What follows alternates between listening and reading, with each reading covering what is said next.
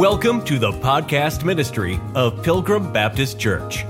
Wherever you're listening from, welcome. We pray that the truth from the Word of God speaks to your heart during today's message.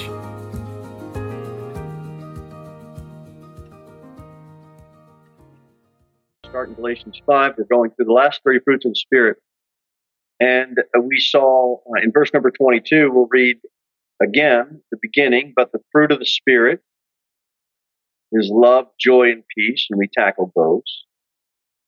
And then the next set was long suffering, gentleness, and goodness. We tackled those on Sunday night. And now we're going to get into the last three to wrap up this fruits of the Spirit study faith, meekness, and temperance. Against such there is no law. Faith. Well, first off, these last three guide our actions and how we live as a Christian. And in, in Ephesians chapter number six, watch what it says in verse number 16. We're all very familiar with both of these passages. It says, above all, taking the shield of faith, wherewith ye shall be able to quench all the fiery darts of the wicked. Every soldier has one. We know this. Every soldier has a shield. Our shield that we bear as Christians is faith. So that tells me when I look at those two passages of scripture and I tie them together, that tells me that when we are born again, we are, without a doubt, born a warrior. And God has given us the fruit of the Spirit, which is faith, to help guide our actions in life as we go through the battlefield because you will come under attack, make no mistake. You will be assaulted, make no mistake about it. This world hates Christians. So we need to understand this and be on the attack as we hold our shield of faith. How are we on the attack? It's a, it's, we know it's a spiritual battle, so we keep that in mind. But faith will protect you. Um, Go go back to well, go to Second Timothy chapter number two, and as you're turning there, I'll read you I'll read you a portion of scripture from Psalms. Bible says, For thou, Lord, will bless the righteous, with favor wilt thou compass him with a shield. David said, But thou art, O Lord, art a shield for me. May we say what David says. As New Testament Christians, the Lord has given us the fruit of the Spirit, which is faith. Uh, 2 Timothy 2. Watch it says verse number 1. Now, therefore, my son, be strong in the grace that is in Christ Jesus. A lot of things people want to be strong in nowadays. God asks us to be strong in the grace that is in Christ Jesus, and the things that thou hast heard of me among many witnesses, the same commit thou to faithful men who shall be able to teach others also. Is the fruit of the Spirit, is one of the fruits of the Spirit faith? Does that guide our actions in life? What do we see here? Timothy is charged by Paul under the inspiration of the Holy Spirit to teach and commit things unto what type of men? Faithful. Faithful. I don't think you can look anywhere in the Bible and not find God blessing faithfulness. It's all throughout the scriptures. And it is all throughout our life as Christians. Look, God saved us by his grace through faith in the Lord Jesus Christ. When we're saved, he gave us one of the fruits of the Spirit is faith. He gave us that. We shouldn't have to worry unless we're getting so far down a rabbit trail away from scriptural truth. But if we're in God's Word and we're with God's saints and we're praying like God asked us to do, and we're seeking Him. This life's a faith walk. It always has been and it always will be. You just have to trust that God's gonna gonna bless it. But we do need the shield of faith because the blows are to come your way and, and they're to hit you, and the fiery darts are to come. Uh, that's why the Bible says, "Thou," in verse number three, in Second Timothy two, "Thou therefore endure hardness as a good soldier of Jesus Christ. No man that warreth entangle himself with the affairs of this life, that he may please him who hath chosen him to be a soldier.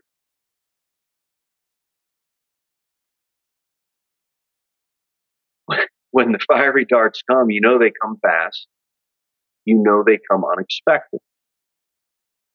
It's pretty easy to understand this. It's not like in, in a battle and in a war, it's you're always trying to anticipate the enemy's move, and then all, oh, all of a sudden, here comes the attack. It's no different in our Christian walk. And if we're not preparing through prayer, through fellowship, through Bible study, through all the things that we should do as Christians, the attacks are already unexpected. The fiery dart is already going to come your way and my way. We had better have some faith. And that's going to be one of the fruits that's going to guide our actions and help us get through it. God said to Abram in Genesis 15, He said, I am thy shield. Proverbs 30, verse 5 every word of God is pure. This is why we want to have the right Bible. We believe God not only inspired his word, but took it upon himself to preserve it. And our faith and trust isn't in a translator. Our faith and trust is in God's promise to preserve what he inspired. And so he said every word. So we have a ruler of, of truth. Uh, we have a ruler where we can measure truth. It's every word of God. And then it says in that verse, He is a shield unto them that put their trust in Him. You know, the only way that you're going to protect yourself from false doctrine. It isn't a good church, but praise God, I want to be a good church. It isn't having a good preacher, and you know, bless God, I I, I want to be a workman rightly dividing the word of truth. I, I, I desire to do that.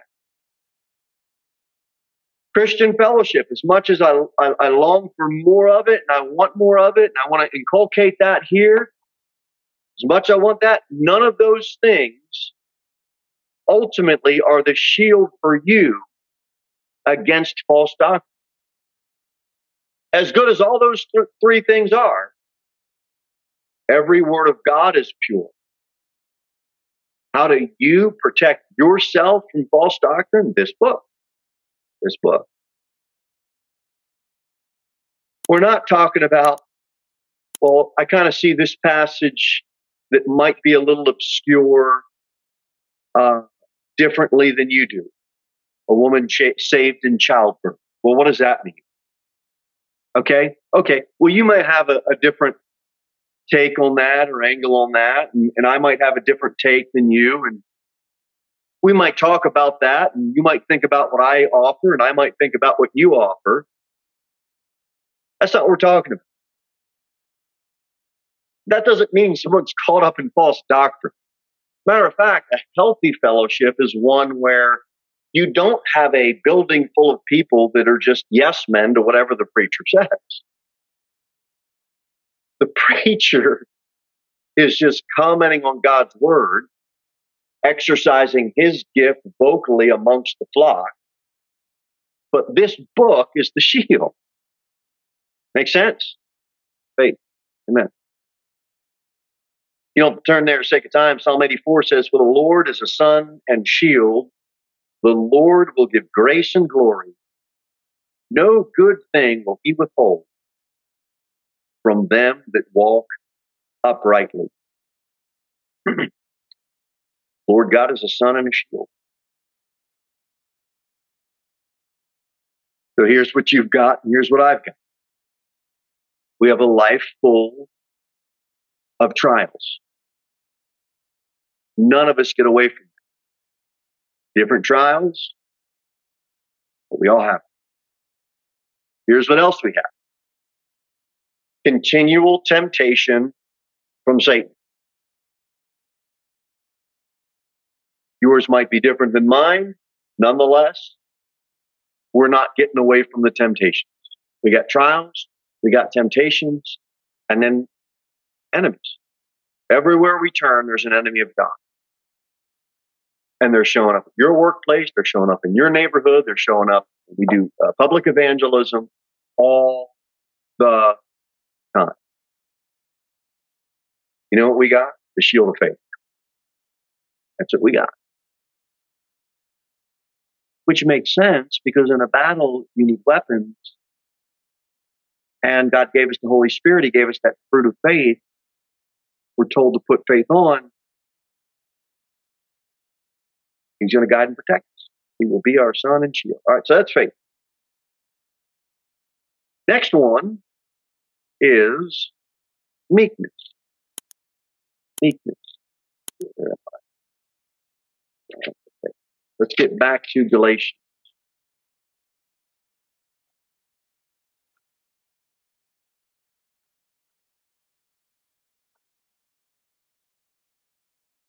Verse number 23 starts off with that. It says meekness.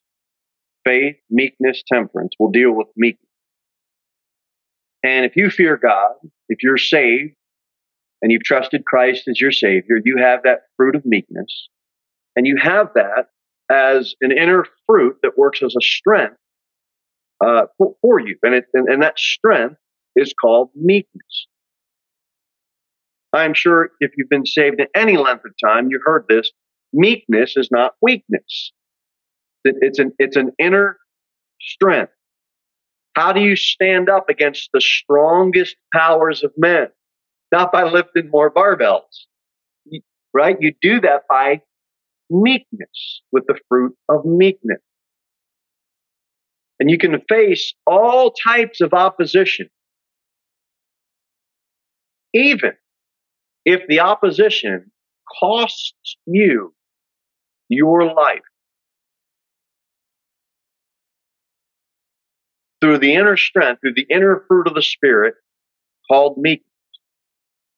I don't have a complete perspective of this, and I would probably gather that you don't either. As small as we are in number, there really are churches like this all over the United States on their midweek service. It's a small little flock. And look, they believe the Bible, they're trying to do the thing right. Um, the apostate church has just attracted pretty much the entire world. And as much of a gray day that may be spiritually, that is about the worst as it gets for us. Because we're not praying for one of the brothers here that Saturday they release him and don't burn him at the stake publicly. You see? We're not praying that sister so and so that she stays strong and she doesn't recant her faith in the Lord Jesus Christ uh, because they're going to stone her to death at the crack of dawn. We don't have to deal with that. But if you and I had to deal with that, how do we face that opposition even if it costs us our life? The fruit of meekness. The fruit of meekness. A strong character. A strong spirit. Meekness is not weakness. Moses was very meek. He was very meek because he had an unselfish will. Matter of fact, his one will was greater in strength and character com- compared to Israel's uh, combined united will. Why was it? Why was Moses such a meek man? Because his will rested on God's will. Bible says, Take my yoke upon you and learn from me, for I am meek and lowly in heart, and ye shall find rest unto your souls. Moses is meek. God calls us to be meek. I mean, he's given us that fruit. There's no reason why we shouldn't be. This fruit of meekness, this sermon isn't, hey, let me show you how to get meekness. If you're saved, this sermon is, you have the fruit of meekness. It just has to be able to be, you got to find it in the toolbox and, and, and get a hold of it. You have it. I have it. It's just most times Christians get caught in, and myself included, yielding to the flesh. And we should yield to the spirit and we'll be able to find that fruit in the fruit basket a lot, a lot easier. Now, and so Jesus says, For I am meek and lowly in heart, and ye shall find rest unto your souls. Moses' will rested upon God's will. Guess what our will should rest upon? God's will. This doctrine of God's will really has been twisted because it becomes, well, I'm a Christian. I read the Bible. I want something. It must be God's will. It, it's not, that's not the progression of how the sentence, the paragraph should end. It's, I'm a Christian. I read the Bible.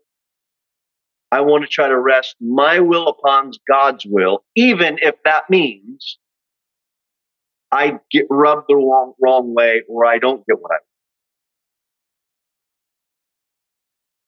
Now, I am not putting forth that I begin to understand all of the ins and outs of that, but I do know this. If the majority of the people are against you, does that mean you're out of God's will? Not necessarily. We see the example in Numbers 10 spies. Now they got their will, but their will wasn't resting on God's will. God allowed them because He's a gracious God who's a gentleman. He allowed them to have their will and they suffered the consequences for it, but they didn't rest their will on God's will.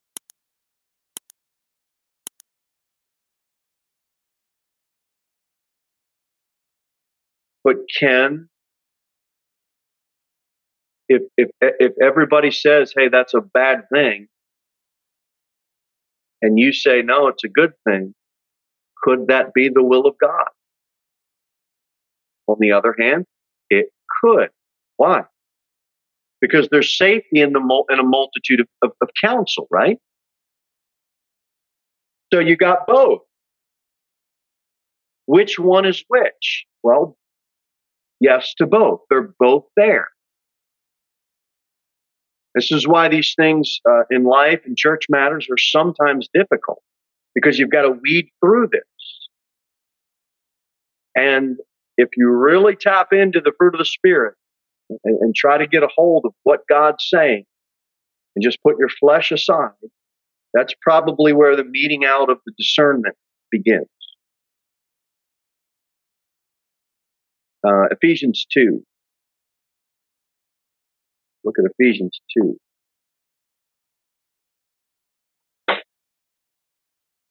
I don't want to just go along with the crowd. The crowd is typically wrong.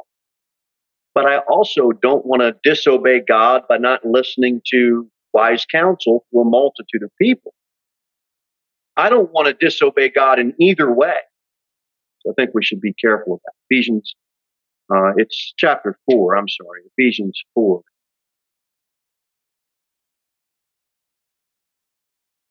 Verse one, I therefore, the prisoner of the Lord, beseech you that ye walk worthy of the vocation wherewith ye are called. Don't worry about somebody else's walk. Worry about your own walk. How? With all lowliness, and here it is, meekness, with long suffering, forbearing one another in love, endeavoring to keep the unity of the Spirit in the bond of peace. And if we all have the same fruits of the Spirit, that should be pretty easy to do, except it's not. right? Because it's not like when Christians bicker and fight and have disagreements and arguments and church splits and all that kind of thing. It's not like half of the congregation had all the fruits of the Spirit, including meekness, and the other half had them all except meekness. Never the case. All of those Christians had all of those fruits.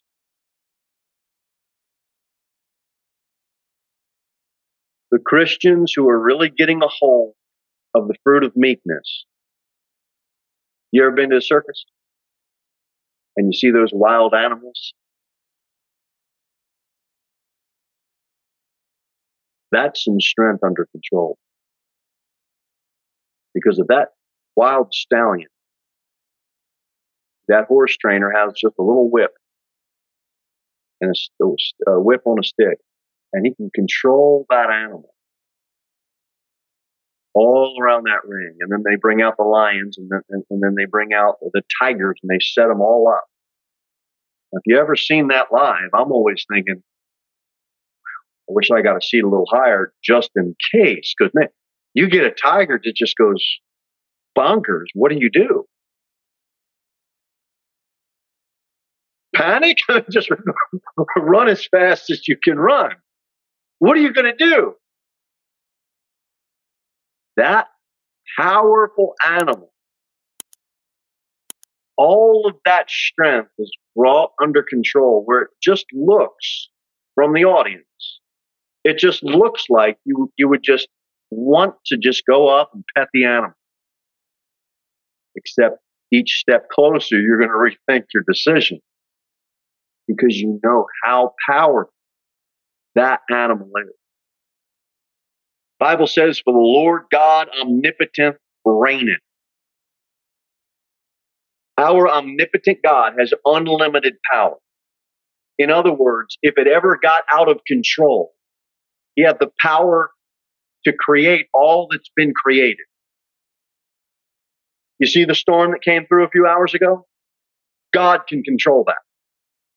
All those tsunamis, the worldwide flood that happened, everything that we see uh, that happens in nature that is just terrifyingly just raw. God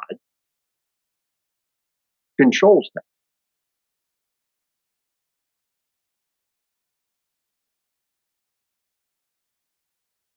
Jesus Christ, God manifest in the body of flesh, is the perfect picture of me.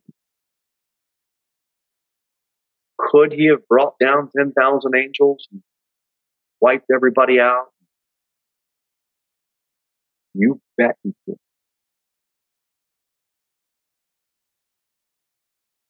You get God out of control.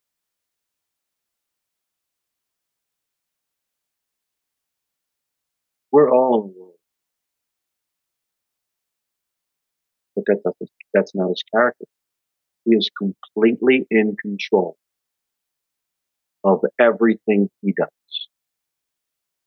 So, when we rest on him, he is meek and lowly. We find rest upon him. He has given us the fruit of the Spirit of meekness. That tells us how should we act? How should our actions in life be guided the same way? Tap into that fruit of meekness and we will have strength under control. All right, last one is temper. Temper. What controls you besides the Holy Spirit? Get Philippians 4. We shouldn't allow anything to control us by, besides the Holy Spirit. Not our flesh, not the devil. And if that's true, we should be guided and controlled by the fruit called temperance. And Philippians chapter 4, I'd like you to be in. We have all of these blessings from God, yet how many times our carnal passions, they just take over. And the next thing you know, we're just in the midst of some type of flesh fest, whatever it is. We need to use temperance. We've got that spirit, but temperance allows you and I to be used by God. Philippians 4, verse 4 Rejoice in the Lord always, a good positive command. And again, I say, rejoice, because, well, people don't listen. So God said it twice to remind us this is a command. And then he says in verse number five, let your moderation be known unto all men. The Lord is at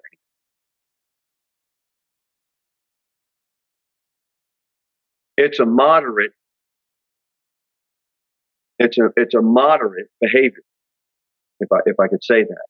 And it's not just moderation that's being talked about in temperance. Because what allows you to resist sin? What allows you to resist sin is the fruit of meekness because people say, well, we won't chase this rabbit too far because it will be tied up in it, but down that trail. Well, people say, Christians say, well, drinking, drinking in moderation, drinking alcohol in moderation is okay. As long as you don't do it in excess and get drunk.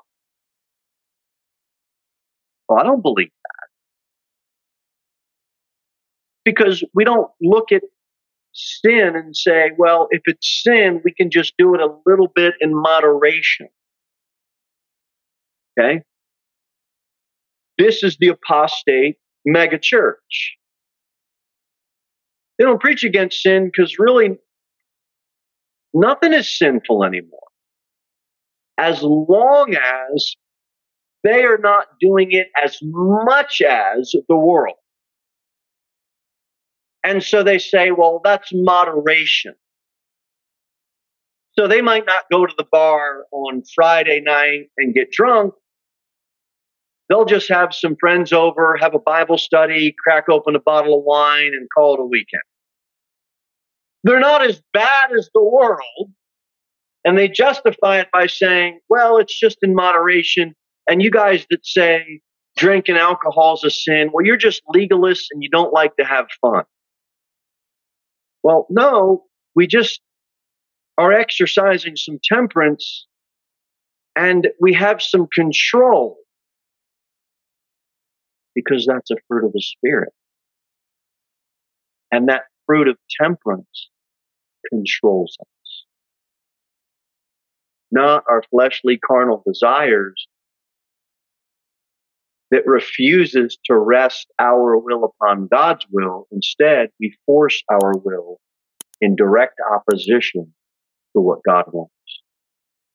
We ought not do that. Temperance is the ability to turn down carnal opportunities for spiritual opportunities. What do you mean by that? There's a lot of opportunity in the United States. Many men, many women, many Christian families turn those opportunities down for a spiritual opportunity. In other words, how many hours of overtime are you willing to work?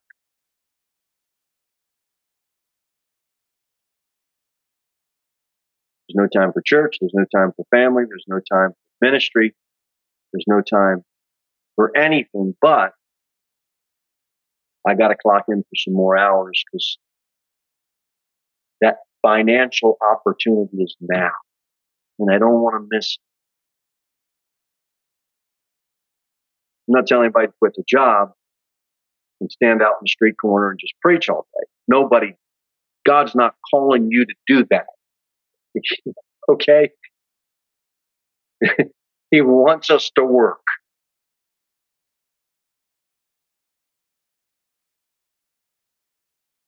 You see, how do you think these athletes, uh, actors, and musicians, how do you think they get as far as they get? It isn't through temperance. It isn't through yielding to the Holy Spirit and going for the spiritual opportunity. No, it's all about going, look, I've got this opportunity now. I got to go for it. I got to go for it. I got to go for it. And they keep feeding. You just feed that animal. You just keep feeding it and the hunger and the thirst for more keeps on coming. God says, let's control ourselves.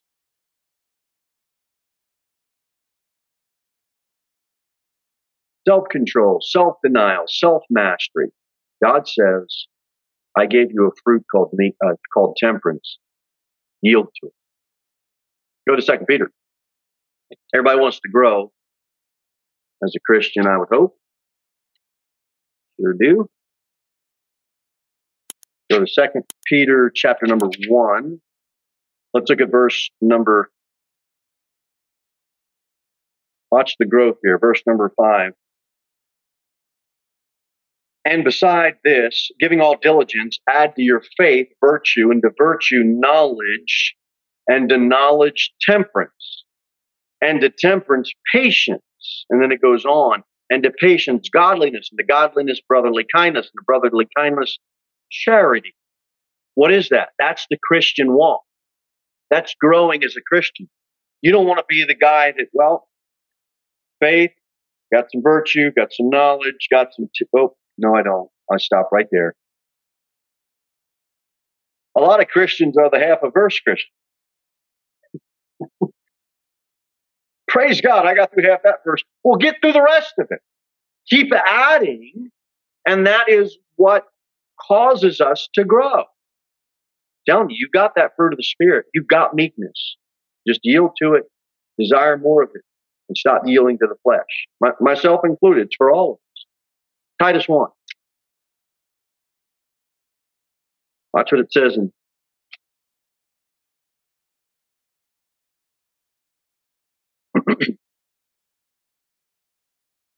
Titus chapter 1, verse number 8. Uh, let's back up to verse 7. We'll get the context. For a bishop must be blameless as the steward of God. It's pretty simple to understand. It's a church leader, uh, someone that is longing or desiring to be a steward of God. Now, that should be all of us. And even if you're not, even if you're a woman and you're not desiring the office of a bishop, so to speak, that doesn't mean you can't make some practical application.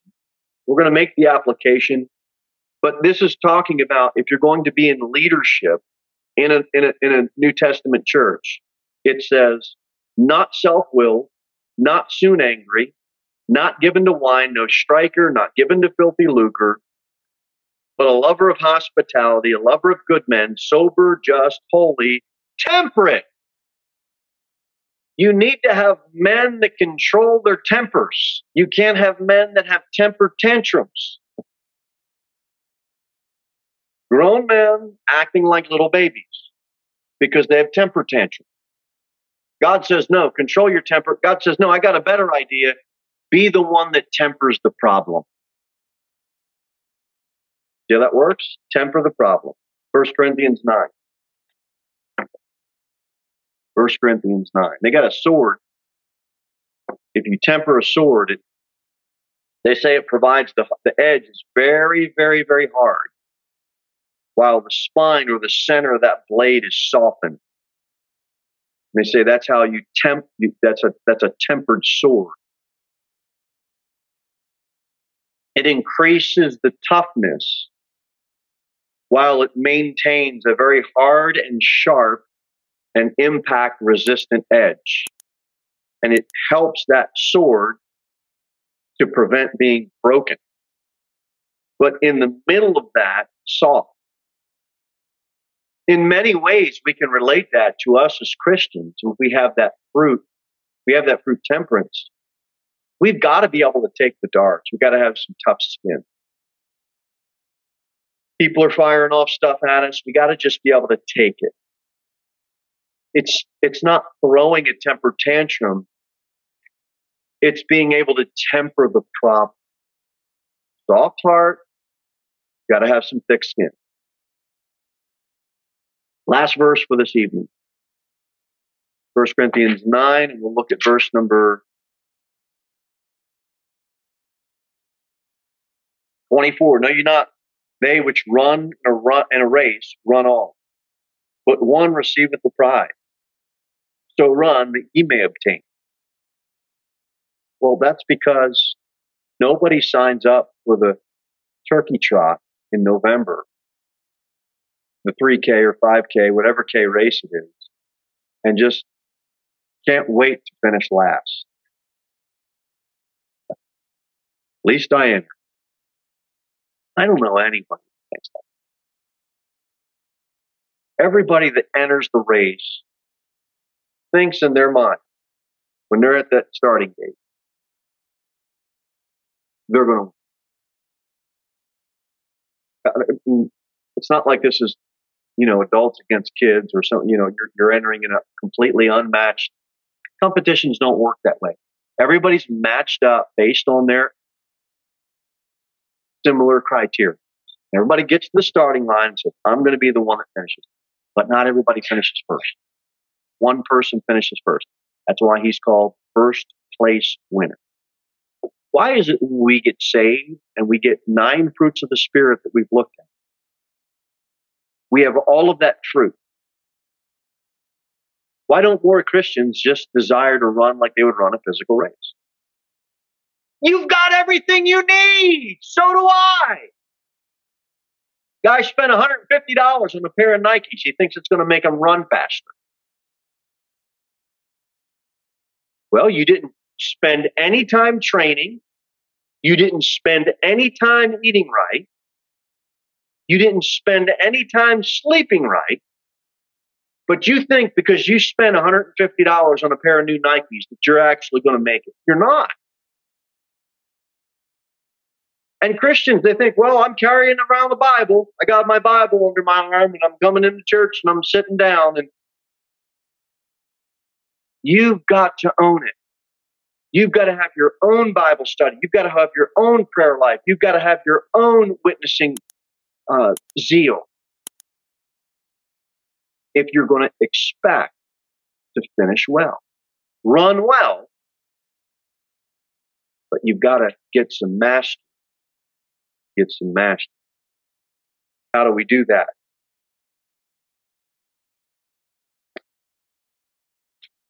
Verse 25, and every man that striveth for the mastery is what?